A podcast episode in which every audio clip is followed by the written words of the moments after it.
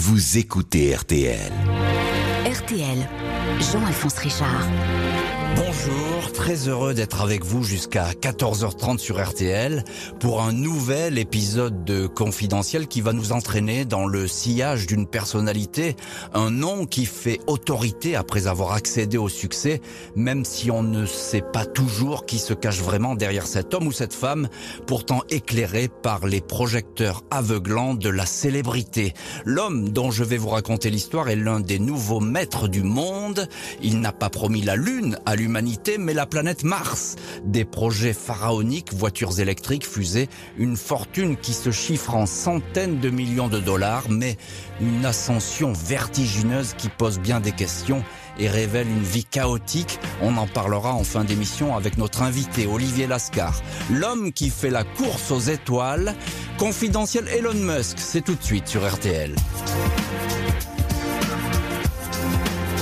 RTL, confidentiel Elon Musk. Jean-Alphonse Richard. Elon Musk n'a jamais voulu sauver le monde. Depuis l'enfance, c'est lui-même qu'il cherche à sauver, de ses démons et du fantôme de son père.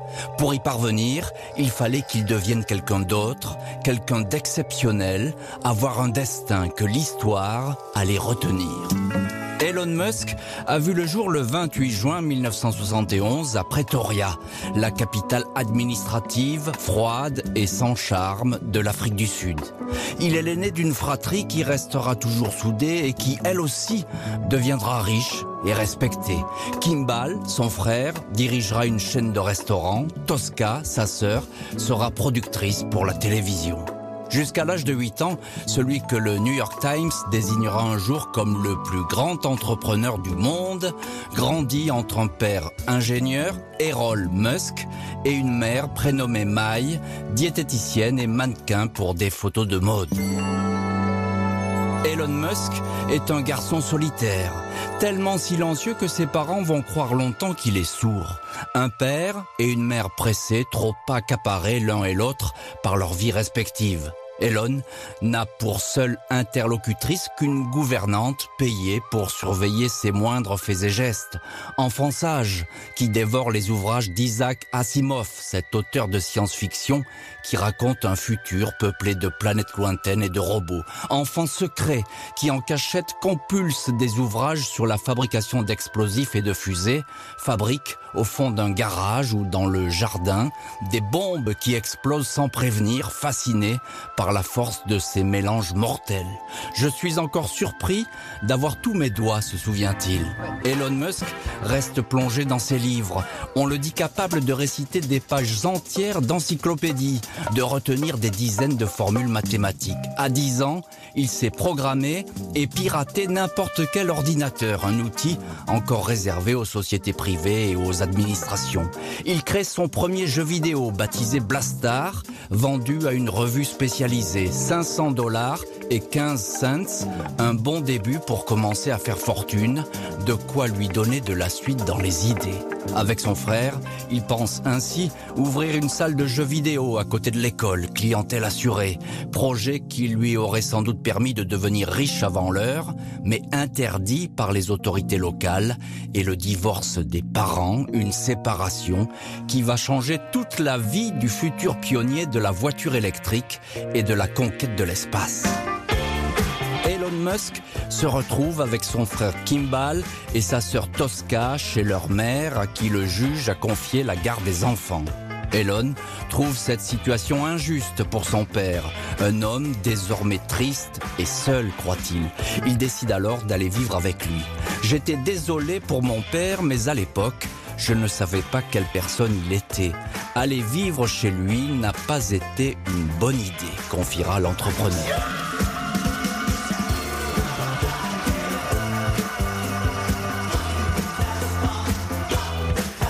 Garçon va habiter la maison paternelle à Lone Hill, une banlieue de Johannesburg. Son père travaille à son compte, s'enrichit grâce à de douteux contrats d'ingénierie passés avec le propriétaire d'une mine d'émeraude, de l'argent pas toujours propre avec lequel il achète un avion. Elon Musk va longtemps garder le silence sur les sombres secrets de son père, avant de le décrire comme le diable en personne dans le magazine Rolling Stone, un homme qui le battait quand il était petit, ce que réfutera l'intéressé, le persécutait psychologiquement et dégageait en permanence une sourde violence. Vous n'avez pas idée de quelle façon il incarnait le mal. Je pense qu'il a commis tous les crimes possibles, dira l'entrepreneur. Tous les crimes, jusqu'au crime de sang. Dans les années 80, le père d'Elon Musk est ainsi jugé pour avoir tué trois hommes qui ont essayé de pénétrer dans sa maison de Johannesburg pour le cambrioler, acquitté au bénéfice de la légitime défense. Elon Musk ne va jamais réussir à se débarrasser de ce père sans morale. Quand bien des années plus tard il le fera venir à Malibu pour lui offrir le confort d'une villa et une voiture de luxe, ce père continuera à le harceler et prendra un malin plaisir à créer un scandale familial. Il séduira Jana, 40 ans de moins que lui, la fille de l'une de ses ex-femmes, sa propre belle-fille, et aura un enfant avec elle. Cette fois, la rupture sera définitivement consommée. Elon Musk confiera Mon père a toujours planifié le mal, j'ai tout essayé pour le rendre meilleur, sans succès. Avec lui, les choses n'ont fait qu'empirer. L'adolescent Elon Musk fréquente l'école privée de Waterkloof House à Pretoria, puis le lycée pour garçons. À cause de sa taille modeste et de son tempérament effacé, il devient le souffre-douleur de ses camarades et des gangs qui fréquentent l'établissement, régulièrement frappés et raquetés. À 15 ans, on le jette du haut d'un escalier. Il souffre de plusieurs fractures et doit être hospitalisé. Elon Musk va alors abandonner ses livres et ses bandes dessinées pour fréquenter la salle de gym et un club d'arts martiaux, cours de karaté, de judo et de lutte. Le garçon rêveur prend du muscle et de la hauteur. Il va bientôt mesurer 1m80. Après avoir asséné un coup de poing en plein visage à la brute qui le terrorisait à l'école, plus personne ne le défiera. Musk, survivant d'une enfance chaotique, solitaire et douloureuse, dira avoir trouvé ce jour-là la recette du respect. On ne peut pas discuter avec une brute, il faut frapper le premier, le plus vite et le plus fort possible. Elon Musk n'a que 17 ans, mais déjà plein d'idées pour devenir riche et célèbre. Son rêve ultime touche déjà à la conquête spatiale. Être le premier homme à poser le pied sur la planète Mars. Dans tous les cas de figure, Musk voit bien plus loin que l'Afrique du Sud, ce pays où il est né. Dans quelques mois, il n'échappera pas au service militaire obligatoire, une pure perte de temps à ses yeux.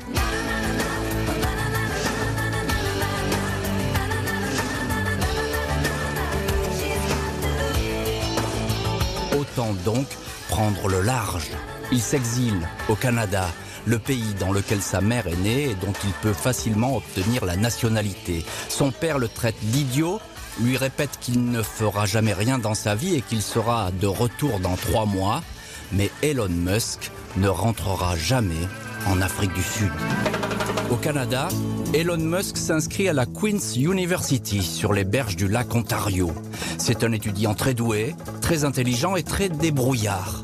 Il parvient à obtenir des visas et des passeports pour toute la famille afin qu'elle habite ici. Seul son père, à qui il continue à tendre la main, malgré la hantise qu'il lui inspire, refuse de faire ce voyage. Avec ses bonnes notes et une réputation flatteuse de génie en herbe, Elon n'a pas de mal à intégrer une autre université américaine, celle-ci, l'université de Pennsylvanie. Il y brille en économie et en sciences, on le remarque. Sa culture informatique et ses aptitudes à pouvoir pirater presque n'importe quel système attirent l'attention. Lors d'un stage d'été dans une start-up de la Silicon Valley, spécialisée dans le stockage de l'énergie, Elon Musk fait merveille. On se souviendra de lui comme quelqu'un qui voulait à tout prix sonder l'insondable. La Silicon Valley, là où se fabrique en ces années 90 le futur technologique de l'humanité, devient la terre d'élection d'Elon Musk. C'est ce bout de Californie qui va faire de lui l'un des citoyens les plus puissants au monde. À 24 ans. Il démarche des parrains susceptibles d'investir dans la première société qu'il monte avec son frère. Zip2, c'est son nom, vend des guides de visite des grandes villes pour les sites internet, les journaux et les magazines. Le succès est immédiat. La société est revendue. Elon Musk empoche personnellement 20 millions de dollars. Il réinvestit et ses idées font boule de neige. Il crée alors des sociétés spécialisées dans les transferts financiers. Quand il vendra la plus célèbre d'entre elles, PayPal, il touchera la plus belle part du gâteau, 165 millions de dollars dans sa poche. En un temps record, Elon Musk devient ainsi l'entrepreneur avec qui il faut compter. L'Amérique adore ce bad boy sorti de nulle part qui s'exprime avec un accent exotique et multiplie les projets pharaoniques. Il n'hésite pas à se vanter. Il y a trois ans, je dormais sur la moquette de mon bureau. Voilà où j'en suis aujourd'hui. On le compare volontiers aux autres génies passés au rang de maître du monde. Bill Gates ou Steve Jobs, il pourrait être flatté, mais il est furieux, persuadé qu'il est bien au-dessus de ses prédécesseurs. Lors d'une séance photo, il refuse de porter le col roulé noir devenu l'emblème de Steve Jobs. Si j'étais en train de mourir avec ce col roulé, je ferais tout pour l'arracher et le jeter le plus loin possible, dit-il. Elon Musk n'a que 25 ans, mais il n'a pas l'intention de ressembler aux icônes qui l'ont précédé, et encore moins d'être confondu avec elle. Elon Musk joue avec sa fortune et sait la faire fructifier. Même à la maison, il était là avec ses chiffres, confie Justine Wilson, sa première épouse, une Canadienne auteure de nouvelles et de romans. Ils se sont rencontrés alors qu'elle était en première année de littérature à la Queen's University et se sont mariés en janvier 2000. Justine est la première témoin de la métamorphose d'Elon Musk, de son basculement dans une autre vie, un luxueux appartement de 167 mètres carrés, puis une villa de 600 mètres carrés dans les collines de Bel Air, une voiture de sport, une McLaren F1 qui avoisine le million de dollars et un jet privé. Elon Musk est entré dans le club des people riches et célèbres, invité au mariage de Richard Branson sur une île privée des Caraïbes, photographié avec la jet-setteuse Paris Hilton, l'acteur Leonardo DiCaprio ou le chanteur Bono lors de soirées Happy Few. Tout réussit à Elon Musk, qui ne veut entendre aucune mauvaise nouvelle. Il va ainsi occulter le drame qui frappe en plein cœur sa vie privée. La même semaine où il signe la vente de PayPal et s'apprête à bâtir son empire, son premier fils, baptisé Nevada, âgé de 10 semaines, cesse de respirer. Après trois jours de mort cérébrale, Elon et Justine Musk décident l'arrêt des soins pour leur bébé.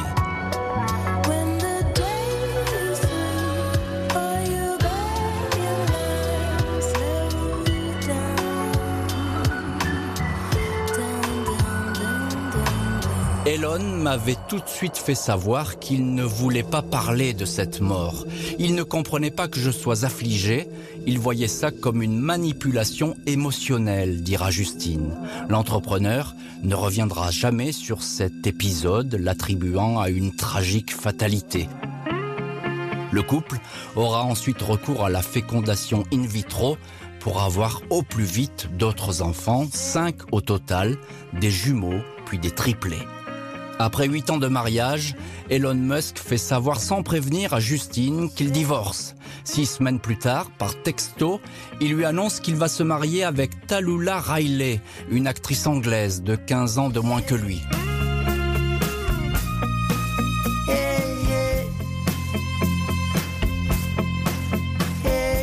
Justine va alors découvrir que le contrat de mariage préparé à l'époque par son mari ne lui accorde pas un dollar en cas de divorce. Après une bagarre d'avocats, le tribunal attribuera finalement à l'épouse la villa familiale, une pension alimentaire confortable et un roadster Tesla fabriqué par son mari, une voiture de sport électrique à 200 000 dollars. La hache de guerre finira par être enterrée, l'ex-épouse déclarant pour solde de tout compte Elon est un dur, il a grandi dans des conditions difficiles, il a dû se battre, pas seulement pour faire fortune, mais pour conquérir le monde. le monde et même l'univers, cet espace infini dans lequel il va plonger au risque de s'y noyer.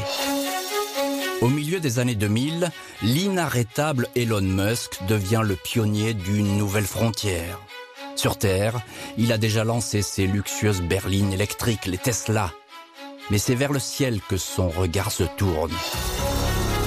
Il planche sur la possibilité d'installer une base humaine permanente sur la Lune. Première marche pour accéder à cette planète qui l'obsède, Mars. Il étudie donc la fabrication de fusées toujours plus sophistiquées. Il les fait décoller sous la bannière de l'une de ses compagnies SpaceX vers l'espace. Son frère est catégorique. Les grands maîtres des échecs peuvent imaginer 12 coups à l'avance. Elon, lui, est capable d'anticiper jusqu'à 12 événements à l'avance. Elon Musk, le visionnaire, goûte de plus en plus au sentiment de la toute-puissance, la sensation d'être intouchable. Il plaît beaucoup aux nouvelles générations d'entrepreneurs célébrés comme le plus rock des inventeurs. Un homme qui se dit débordé par son travail, 120 heures par semaine, qui passe parfois trois jours d'affilée sans quitter son bureau, prend des somnifères, souffre des séquelles d'une malaria contractée lors d'un voyage en Afrique qui lui a fait perdre 20 kilos et a failli le tuer. On l'a encore vu fumer en public de la marijuana lors d'une émission radio. Il consommerait de temps à autre des drogues dites récréatives. Il se moque des règles, au point que cela va lui attirer ses premiers ennuis. La SEC, le gendarme américain de la bourse, lui infligera des millions de dollars d'amende pour avoir révélé publiquement des informations financières confidentielles. Malgré les apparences, Elon Musk, corsaire de l'espace, coursé comme une rockstar par les paparazzi, un homme qui a toujours réponse à tout, Musk n'est pas sûr de lui. Impossible pour lui, par exemple, de se retrouver seul une minute, c'est une terreur. Quand j'étais enfant, je me répétais que je ne voulais pas rester seul. Je le redis encore aujourd'hui, je ne veux pas être seul, affirme-t-il. Pour chasser son angoisse, Elon Musk multiplie donc les conquêtes et les compagnes. Après Justin Wilson, il s'est marié à la comédienne Talula Riley, rencontrée dans un club dans le quartier de Mayfair à Londres, et à qui il a offert trois bagues de fiançailles, l'une qu'il a lui-même dessinée, un gros diamant entouré de saphirs. Talula décrira avoir fait la connaissance d'un homme en plein stress, rongé par ses angoisses intérieures, les nuits sans sommeil, une alimentation dans le désordre, une mauvaise santé des soucis financiers. La comédienne dira, il ressemblait à la mort, à un homme au bord du gouffre. Quatre ans ensemble, divorce, remariage, trois ans à nouveau ensemble et redivorce. Elon Musk, l'homme qui affirme que coucher seul dans un lit le tue, ne va donc cesser d'être accompagné. Après la rumeur d'une liaison avec Cameron Diaz, on le voit avec une autre actrice, Amber Heard, fraîchement divorcée de Johnny Depp. Puis en 2018, avec la chanteuse canadienne au look gothique, Claire Elise Boucher, alias Grimes.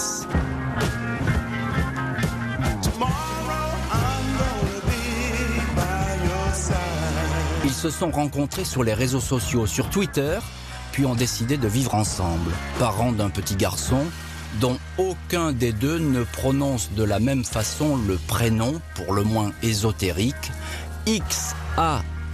X-A-E-A-12. Le X signifie l'inconnu, AE entrelacé pour l'intelligence artificielle, A pour Ange, la chanson favorite de Grimes, et puis le chiffre 12 en chiffre romain. Seul le nom de famille a été miraculeusement préservé, Musk, tout simplement. Où s'arrêtera l'impossible Elon Musk qui donne naissance à autant de projets grandioses dignes de figurer dans un James Bond Sa propre ville qui pousse non loin de Los Angeles à Hawthorne en Californie, Musk City est déjà une attraction pour les touristes au même titre qu'un parc Disney ou encore sa Gigafactory, l'usine futuriste de batteries posée comme le vaisseau Enterprise de la guerre des étoiles dans le désert du Nevada. Impossible non plus de savoir ce qu'il pense vraiment. Un homme capable de financer la dernière campagne d'Hillary Clinton, tout en étant membre du conseil consultatif sur l'économie de Donald Trump. Sa deuxième épouse, Talula, le décrit comme quelqu'un capable de se métamorphoser en quelques secondes, passant de la joie pure à la colère pure. Opportuniste ou idéaliste, financier ou visionnaire de génie, le portrait d'Elon Musk se lit dans un miroir brisé. Quand on lui demande ce qu'il veut vraiment, il répond invariablement je veux rendre le monde futur meilleur. Un monde depuis bien longtemps trop petit pour Elon Musk, qui, comme l'extravagant milliardaire et mécène Howard Hughes, veut fabriquer sa destinée. Howard Hughes avait fini reclus et paranoïaque dans son manoir. Elon Musk lui rêve de mourir sur Mars. Il sacrifierait sa vie pour que son vœu soit exaucé, rendre son dernier souffle un jour tout seul sur la planète rouge. RTL. Jean-Alphonse Richard. Confidentiel. Bonjour Olivier Lascar. Bonjour. Vous êtes rédacteur en chef de Sciences et Avenir au pôle euh, numérique ou pôle digital comme on dit. Euh, merci d'avoir accepté l'invitation de Confidentiel. Olivier Lascar, Elon Musk, les fusées, sa société SpaceX, la conquête pressante de Mars, c'est sans doute là que je, se joue euh, son avenir. Est-ce que Elon Musk va être l'homme qui va conquérir Mars? En tout cas, c'est clairement son désir. Quand il crée SpaceX, c'est dans le but annoncé d'envoyer l'humanité sur Mars de faire en sorte que l'humanité quitte son berceau. Comme tout bébé, on est destiné à quitter son berceau à un moment donné. Le berceau de l'humanité, c'est la Terre. Et maintenant, il faudrait s'en affranchir, selon Elon Musk. Donc lui, oui, il veut aller sur Mars. Alors, est-ce que c'est un authentique génie scientifique, pourrait-on dire, ou bien tout simplement un, opportuniste, un affabulateur? La vérité est sans doute un petit peu entre les deux. Moi, je dirais qu'Elon Musk, il a quelque chose du prestidigitateur. C'est difficile à dire, mais c'est quelqu'un qui a des bases scientifiques réel. C'est un as du logiciel. Il a commencé dans cette voie-là. Sa première société, c'est une euh, société dans le numérique qui était l'ancêtre des pages jaunes de l'annuaire euh, à une époque où on parlait pas de Google Maps. Mmh. Ça permettait de savoir quelle était la pizzeria la plus proche de chez soi. Euh, je parle du milieu des années 90, à une époque vraiment où ce système qui est sur dans tous nos téléphones n'existait pas. Donc c'est un as du logiciel et c'est quelqu'un qui a, vous avez utilisé le mot d'opportuniste. Je ne crois pas qu'on puisse le qualifier d'opportuniste parce que c'est quelqu'un qui a une vision depuis le début.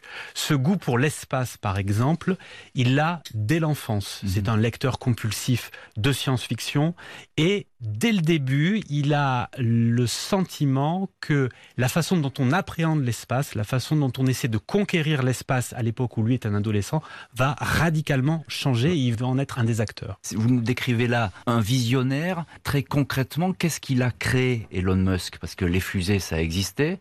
Qu'est-ce qu'il apporte aujourd'hui? Il utilise la fusée réutilisable, qui, comme celle de tournesol dans Tintin, hein, finalement, hein, elle décolle à la verticale et elle va réatterrir à la verticale en un, endroit clairement identifié et défini, en parfait état. Il va bien falloir un petit peu la réviser, mais elle pourra repartir le coup d'après. Ce qui veut dire que au niveau des investissements, au niveau du coût justement du lanceur de la fusée, on a divisé par des facteurs très très importants puisqu'on réutilise le matériel. Ça veut dire qu'on donne un accès presque low cost à l'espace. C'est ça Elon Musk. Comment est-il vu Elon Musk par la communauté scientifique C'est quelqu'un qui agace. Je vais prendre un autre exemple qui est lié à la question de l'espace. Musk, comme d'autres super milliardaires de la Silicon Valley, a décidé de créer une constellation de satellites, plusieurs milliers de satellites, qui vont entourer la Terre. Et la mission de ce réseau, elle est très positive a priori, c'est d'équiper tous les habitants de la Terre d'Internet. Le problème, c'est que ces satellites, ce sont des objets qu'on envoie dans l'espace et dès le début, les astronomes, les astrophysiciens, les gens dont le métier est d'observer les cieux pour regarder les galaxies, pour savoir les origines de l'univers, ont remarqué que c'était une pollution visuelle extraordinaire. Et Musk, mis devant le fait accompli, balaye les critiques, il révise un petit peu la façon de faire, il a annoncé récemment que les prochains satellites qui seront envoyés seraient munis de pare-soleil. C'est quasiment burlesque à dire, mais